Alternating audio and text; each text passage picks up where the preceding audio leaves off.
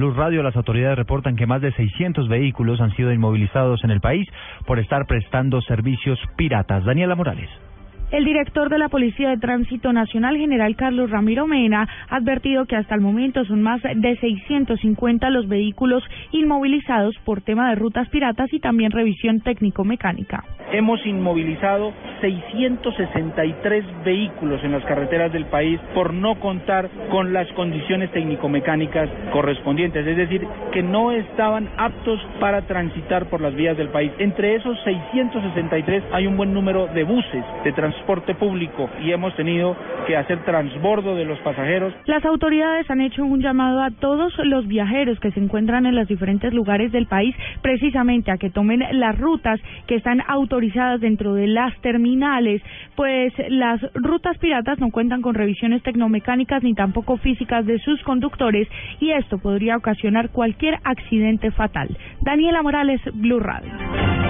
ocho de la mañana, tres minutos. Daniela, gracias. El gobierno anunció que someterá a un control especial los recursos que sean descongelados tras la eventual eliminación de la ley de garantías. Juan Camilo Maldonado. El presidente Juan Manuel Santos anunció una vigilancia especial sobre la inversión de cinco punto ocho billones de pesos que se pretenden descongelar con la eliminación de la ley de garantías para que sean invertidos por alcaldes y gobernadores en el país.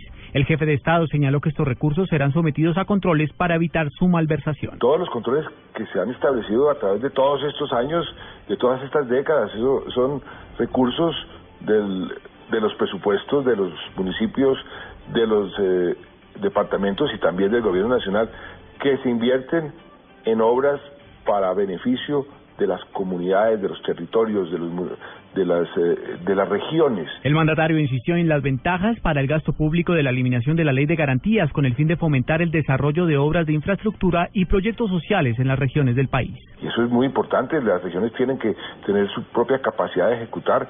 ¿Cómo así que eh, vamos a cuestionar desde Bogotá algunos algunos eh, eh, eh, funcionarios o periodistas que están eh, sentados en el escritorio que no, que los alcaldes no pueden ejecutar y que los eh, gobernadores tampoco, si es que han venido ejecutando toda la vida, ¿por qué no ahora? Y ahora que, que se necesita más, precisamente por el ciclo económico. En los últimos días, Blue Radio logró conocer que el gobierno nacional contempla la posibilidad de incluir la eliminación de la ley de garantías en el Plan Nacional de Desarrollo. La figura que utilizaría el gobierno sería incluir el artículo que prohíbe los convenios interadministrativos.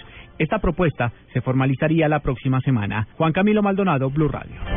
Camilo, gracias. ocho de la mañana, cuatro minutos. Hoy es cuatro de abril, día de remangarse eh, en solidaridad por las víctimas de las minas antipersonales. ¿Cuáles son las cifras que se manejan en el territorio colombiano? Simón Salazar. Desde mil novecientos ochenta y cinco hasta la fecha han sido más de once mil setecientas las personas afectadas por las minas antipersona en medio de la situación del conflicto armado colombiano. Solo en lo corrido de este año, según cifras nacionales, ya son cuarenta y cinco las víctimas de estos artefactos explosivos, lo que quiere decir que en promedio cada día y medio hay una nueva víctima. Por eso hoy cuatro de abril se conmemora el Día Internacional para la Sensibilización contra las Minas Antipersona en todo el mundo. Incluso el presidente Juan Manuel Santos, a través de su cuenta de Twitter, invitó a unirse a la campaña conocida como Remángate para recordar y rendir homenaje a las víctimas de las minas antipersona. Recordemos que los departamentos donde se concentra el mayor número de afectados son en Caquetá, Putumayo, Meta y Antioquia. Simón Salazar, Blue Radio. ocho de la mañana, cinco minutos. Los hoteleros en Nuquí, en el Chocó, reportan una desocupación del setenta y cinco por ciento por cuenta de los daños que sufrió la pista de aterrizaje. María Juliana Silva. Pérdidas de más de cincuenta millones de pesos solo en esta temporada de Semana Santa reportan los hoteleros de Nuquí en el departamento del Chocó a causa de los daños en la pista del aeropuerto Reyes Murillo que dificulta la llegada de turistas al sector. Guillermo Gómez Fernández, vocero de los hoteleros, asegura que la desocupación es de aproximadamente el setenta y cinco por ciento. La ocupación que iba a ser del cien por ciento debería haber sido el cien por ciento en los, en los hoteles que son diecinueve, aproximadamente quinientas camas. La ocupación va a ser del, del veinticinco por ciento, lo que quiere decir que hay perdió un setenta y cinco por ciento de ocupación. Quiere decir que se dejaron de vender cuatrocientas cincuenta camas en, en la temporada aproximadamente. Los hoteleros volvieron a hacer un llamado al gobierno nacional y esperan que la Aerocivil cumpla con reparar la pista en el mes de mayo como se comprometió, porque como están las cosas, aseguran que aproximadamente trescientas personas estarían en peligro de perder sus puestos. María Juliana Silva, Blue Radio. ocho de la mañana, seis minutos, hablamos de información deportiva. A esta hora el Arsenal está venciendo tres goles a cero al Liverpool, con David Ospina como titular y con una extraordinaria actuación. Es titular a esta hora Freddy Guarín, jugando con el Inter frente al Parma en el fútbol italiano, y ya se conoció la titular con la que va a jugar el técnico Van Gaal su partido contra el Aston Villa. Hablamos del Manchester United contra el Aston Villa. No está Falcao, no va Di María. Más información deportiva, hablamos de tenis con Pablo Ríos.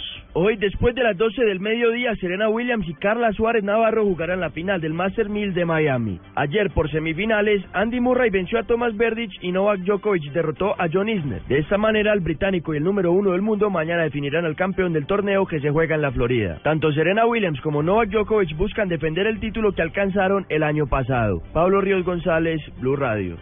Noticias contra reloj en Blue Radio. ocho de la mañana, siete minutos, noticia en desarrollo. Nuevamente un avión de German Wings tuvo que aterrizar de emergencia en el aeropuerto de Stuttgart, en Alemania, luego de que se presentara una fuga de aceite. La aeronave cubría la ruta entre Colonia, en Alemania, y Venecia, en Italia.